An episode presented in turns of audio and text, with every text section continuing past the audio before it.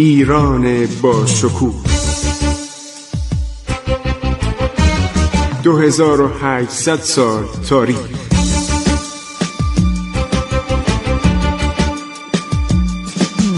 عبور از تاریخ.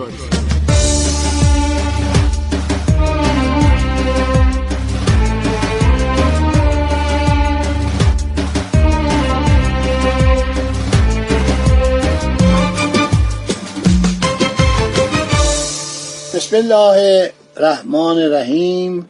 به نام خداوند بخشاینده مهربان. حضرت علی ابن ابی طالب علیه السلام می‌فرمایند تاریخ را آنچنان خواندم که گویی در میان گذشتگانم. فرمایش ایشون خیلی مفصله ولی تاریخدان بوده، برای اینکه وقتی میره به مدائن مردم جمع میشن و این حاکم مسلمانی که اونجا بوده خوشخدمتی میکنه. مردم از 2-3 ساعت قبل جمع میکنه که به استقبال حضرت علی بن ابی طالب برن تو آفتاب گرم مدائن. مدائن همین نزدیک بغداده، خیلی آفتاب گرمی تو تابستان. حضرت علی بن ابی طالب که تشریف میارن ناراحت میشه، میگه که چرا این مردم تو این آفتاب جمع کردی؟ حضرت علی بن ابی طالب به مردم گفتن چرا شما به خاک میافتید؟ گفتن این رسم ایرانیانه. برای شاهان خود که می اومدن می‌بینی که نزدیک بود دیگه، یعنی این فاصله زمانی زیاد نبود از سقوط تیسفون تا عرض شود که خلافت حضرت علی بن ابی طالب علیه السلام. خب گفتن ما رسم چنینه که وقتی شاهنشاه می اومد، وقتی استاندار می اومد، فرماندار می اومد، پادوسبان می اومد، پادوکسبان یعنی والی، ما به خاک می افتادیم. به ما دستور داده بودن که به خاک بیافتیم. گفت کار خیلی بدی می کنید، الان اون شاهی که این کارو براش می کردید کجاست؟ تو دخمه گذاشتن. پادشاهانه که می مردن تو دخمه می زاشتن، تو استودان نمی زاشتن. استودان یعنی در معرض آفتاب و باد و باران و برف می زاشتن در یه محوطه دایره شکل، یه قلعه دایره شکل که بپوسن. این رسم اون زمان بود، ولی پادشاهان رو تو دخمه میذاشتن. کمان که شما الان تخت جمشید هم میرید، اون بالا دخمه ای است که چند تن از پادشاهان اخامنشی اونجا تو دخمه میذاشتن، حتی به خاک هم نمیسپردن. دخمه میذاشتن و در دخمه رو میبستن. حالا خسرو پرویز هم وقتی که به دستور شیرویه کواد دوم کشته شد، این کارو باش کردن. یعنی جنازه‌شو که زخم خورده بود، یک شخصی که پدرشو عرض شود که خسرو پرویز داده بود دستشو قطع کنن، خیلی هم سردار رشید و وفاداری بود. خسرو پرویز قاطی بود دیگه، ما یه دفعه عصبانی میشد، گفت دست اینو قطع کنن، اون طرف هم خودشو کشت. بعد که دستشو قطع کردن، قطع دست مثل مال دزدان بوده، مال طاغیان بوده، مال راهزنان بوده، خیلی بهش برخورد. خب درجه‌ای داشت، فکر کنید مثلا ارتشبان سالار بود، ارتشتاران سالار، یعنی مثلا بالاتر از ارتش بود.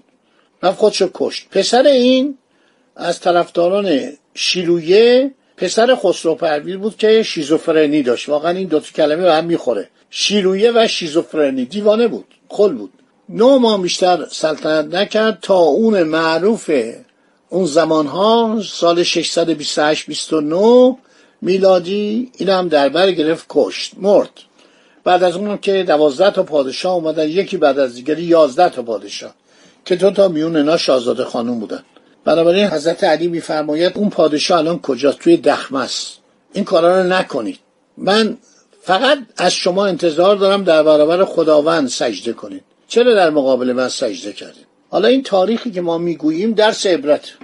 حضرت علی میفرماید تاریخ را آنچنان خواندم که گویی در میان گذشتگانم و از آنانم. من شما را برمیگردونم به گذشته با تمام جزئیات. کمان که شما میدید در 7 سال گذشته ما این کارو کردیم و این برنامه به ندرت تعطیل شد. ما همیشه با شما بودیم. من آرزوم اینه که شما تاریخ رو به دقت بخونید، علاقه‌مند بشید به تاریخ، عاشق تاریخ باشید.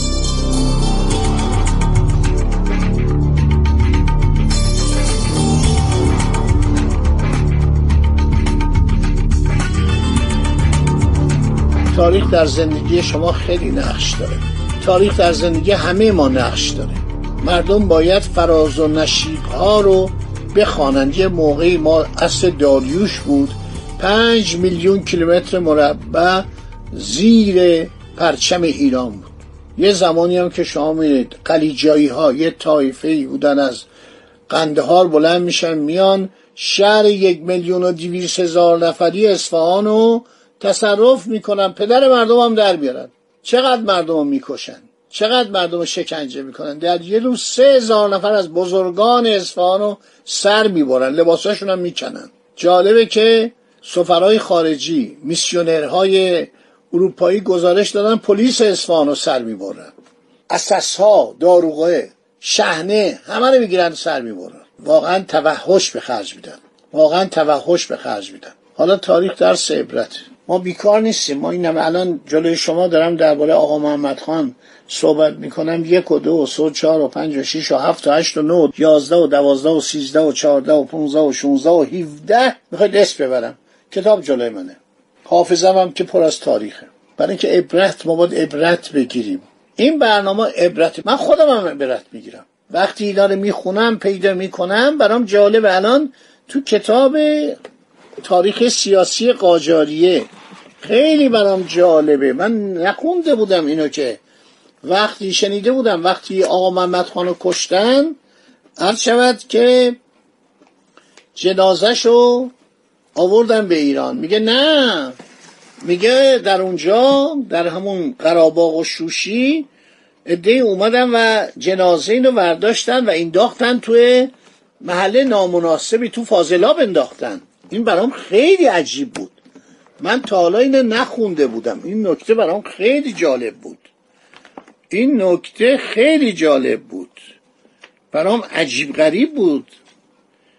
هر شود که وقتی جنازه رو سر میبرن این سه تا مستخدمش، هر شود که جنازه به ایران نمیاد، مدتها طول میکشه، مدتها طول میکشه و اون اهالی محل که این افراد اوران رو کشته بود جنازه رو ور میدارن و تو فاضلاب میندازن، تو فاضلاب، گزارش رسمی داریم، تو فاضلاب میندازن. بعد میان پیدا میکنن و جنازه رو به ایران میارن. نکات خیلی جالبیه، نکات عجیبیه، من برام واقعا شگفت انگیز بود اینا رو خوندم.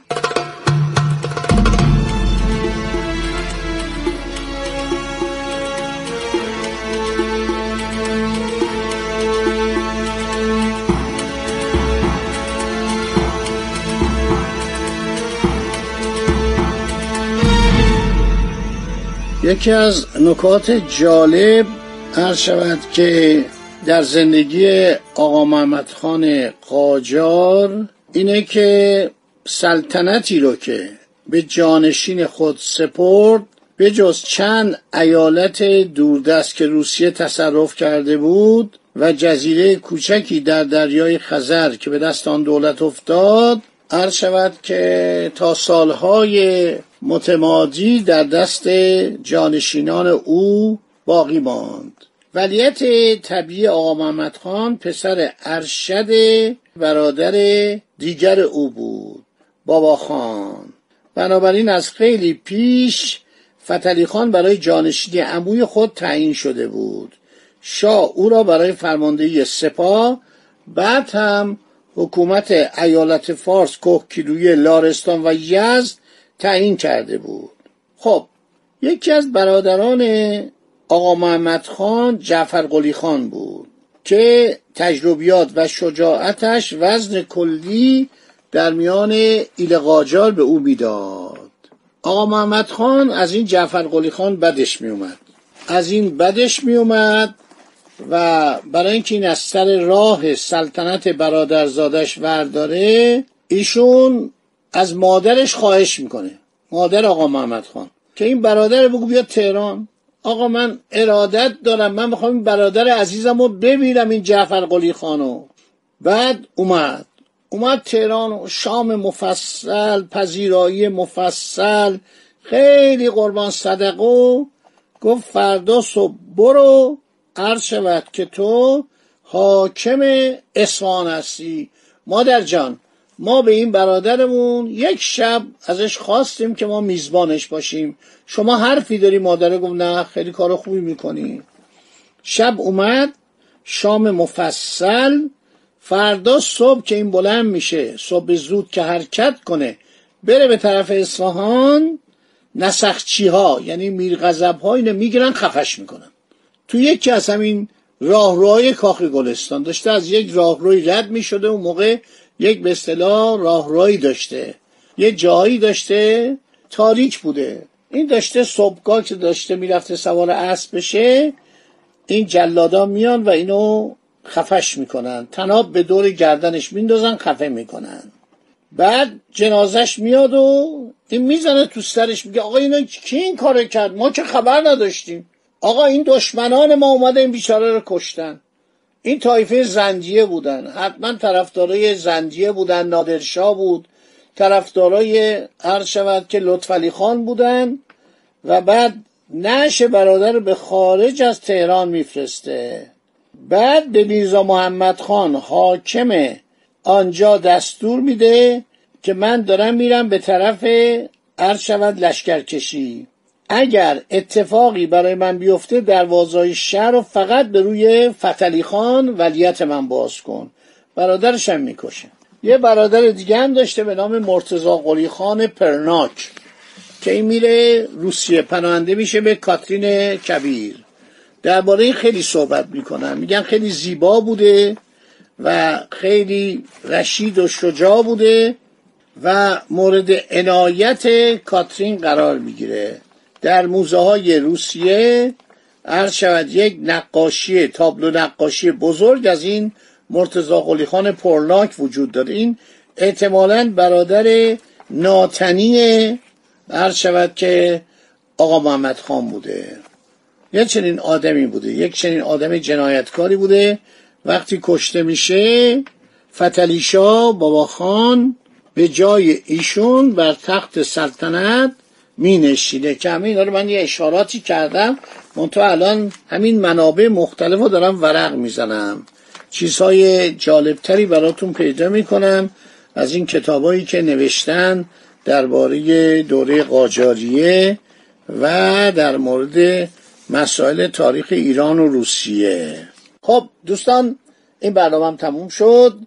همینجا رو در ذهن مبارک داشته باشید، باقی مطلب میماند برای برنامه بعدی. خدا نگهدار شما تا برنامه بعد. امیدوارم خوش و خرم باشید، از شنیدن این برنامه‌های عبرت انگیز تاریخی لذت ببرید. خدا نگهدار شما.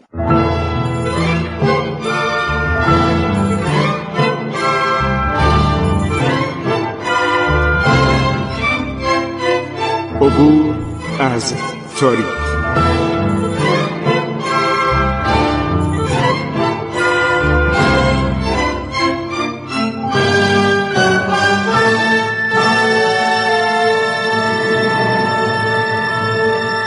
ایران با شکوه، 2800 سال تاریخ،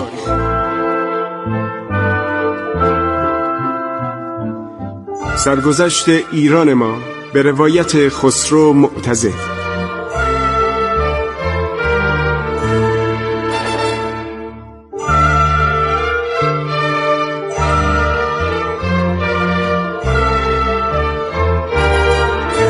عبور از تاریخ با رادیو جوان.